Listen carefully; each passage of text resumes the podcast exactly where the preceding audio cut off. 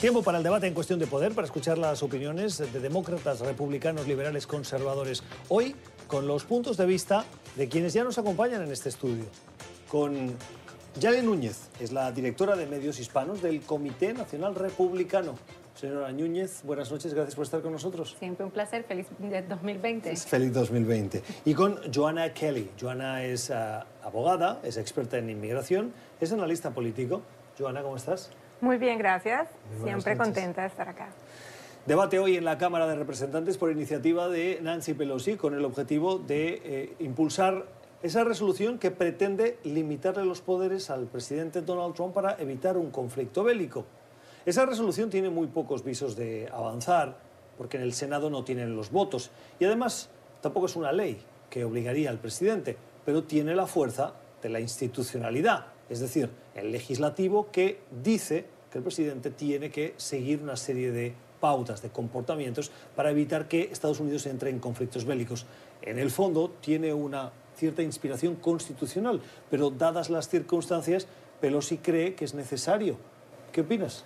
Yo opino que la grandeza de esta nación está basada en nuestra constitución, en la separación de poderes, en que cada rama tenga el poder necesario para actuar cuando se debe de actuar. La rama ejecutiva, o sea, la rama del presidente, tiene que tener los poderes necesarios para poder responder en cuestiones de conflictos bélicos, como tú mencionas, en cuanto a lo que ha pasado, por ejemplo, con Irán. Estamos viendo que este país ni siquiera tiene el control de lo que está haciendo. Acaban de confirmar por parte del Pentágono que eh, hubo el derribo de este avión que cargaba pasajeros que no tienen absolutamente nada que ver ese avión que iba hacia Ucrania. Em, lamentablemente, aparentemente fue un error por parte de Irán el derribo de este, de este avión. Si estamos enfrentándonos a un país como este, ¿cómo es posible que los demócratas no puedan poner por un instante al menos sus conflictos y sus pareceres políticos y, su, y sus opiniones partidistas para estar del lado correcto, del lado de la patria, de los Estados Unidos? Bueno, si hablamos de la Constitución, es, la Constitución eh, establece es que este poder de declarar la guerra la tiene el Poder Legislativo. Es, decir, el Congreso. Eh, es decir, el Congreso. Lo que pasa es que obviamente después de, eh, del, del 9-11 del 2001 se generó este nuevo, esta nueva regulación donde se le daba al Ejecutivo, al presidente, la autorización para actuar en casos de terrorismo. Entonces, obviamente, esto se ha venido utilizando para, para, atacar diferentes actores armados y diferentes líderes terroristas.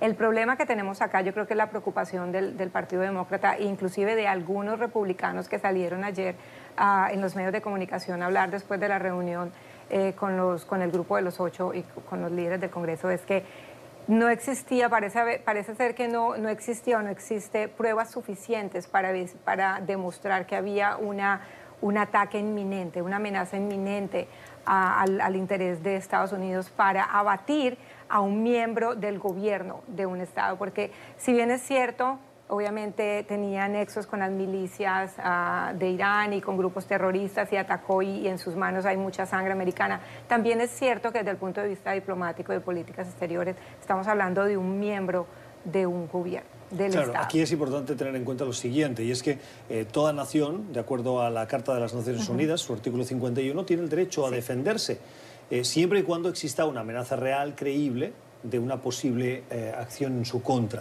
en, este caso, el gobierno estadounidense actuó en defensa propia, como lo ha dicho hoy al Consejo de Seguridad, pero no ha presentado los argumentos y cuando se les preguntan, dicen es eh, cuestiones de seguridad nacional. bueno, pero es que ya, ya había la muerte de un contractor que le dicen estadounidense, ya fue un ataque de reposta por decirlo de alguna manera. Pero, una cosa es la respuesta y la otra la defensa hablando, personal. Estamos hablando de la muerte de una persona que no valía un centavo porque Soleimani era un terrorista, una persona que había cometido actos terroristas, una persona la cual estuvo involucrada en el ataque a nuestra embajada en Irak y se sabía perfectamente por fuentes oficiales, esto ya confirmado, que estaba planeando otros ataques contra Estados Unidos. Pero es Estados Unidos quien tiene que juzgar o tiene que ser el sistema judicial que lo juzgue. Quiero ¿Pero qué sistema judicial? Si, en Irán obviamente el sistema judicial no funciona. Pero pues la comunidad internacional. Entramos en la ley del oeste, ¿no? Exactamente. no, no, no, no, no. No entramos en la ley del oeste por una simple razón. Nosotros teníamos las pruebas necesarias para poder efectuar este ataque. Pero no lo has presentado.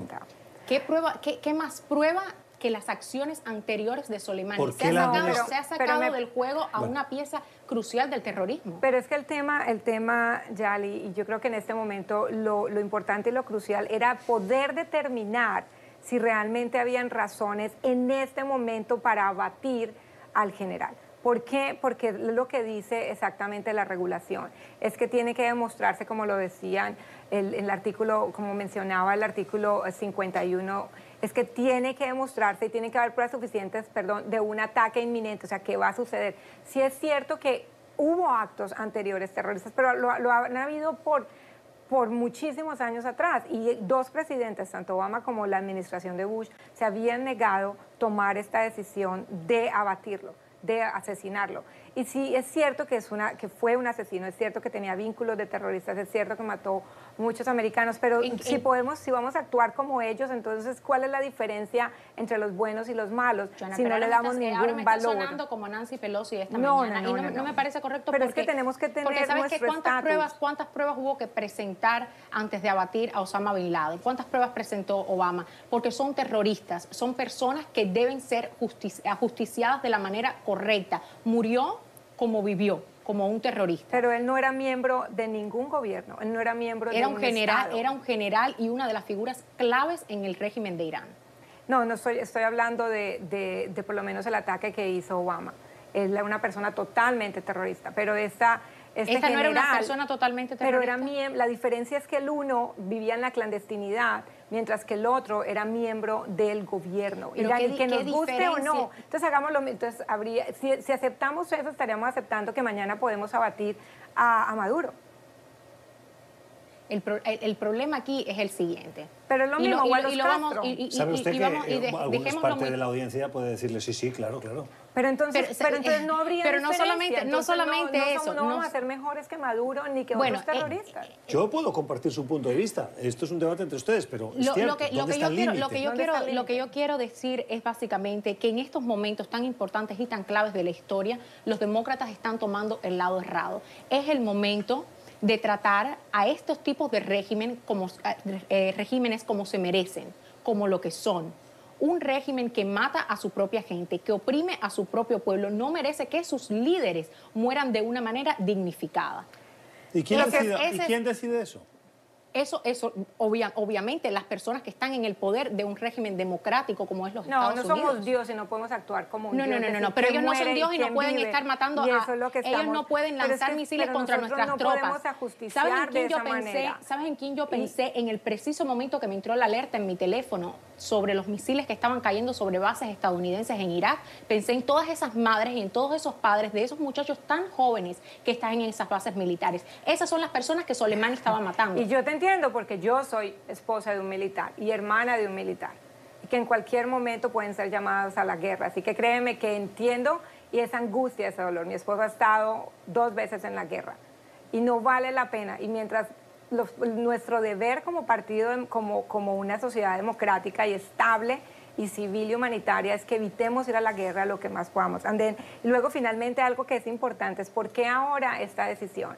Y siempre, hay, siempre se ha dicho que las guerras reeligen o eligen presidentes. Y algo que, que es importante y traer a colación y, y examinar es, es el momento histórico en que esto sucede, en pleno año electoral.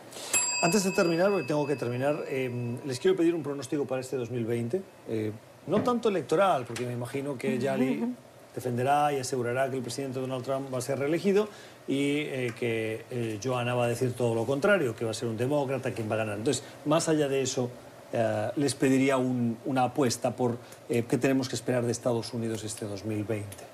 Bueno, primero que nada, que, eh, que el mercado se mantenga como está, que la economía continúe de la manera eh, como ha estado en ascenso completo y que significativamente el mercado no se ha visto fuertemente eh, eh, afligido o afectado durante este, esto que ha pasado con Irán. Entonces esperemos que nuestra economía continúe creciendo porque en el progreso de nuestra economía está nuestro progreso como nación. Pronóstico. Eh, he estado pensando bastante en, en la importancia de los milenios en estas elecciones. ¿no? En el, en- durante las elecciones de Obama hablamos mucho del voto minoritario, del voto latino. Lo mismo pasó en, las elecciones de, de Donald Trump en, la- en el primer término. 2020, los milenios. Yo creo que nos van a dar mucho de qué hablar en estas elecciones. van a votar de manera masiva.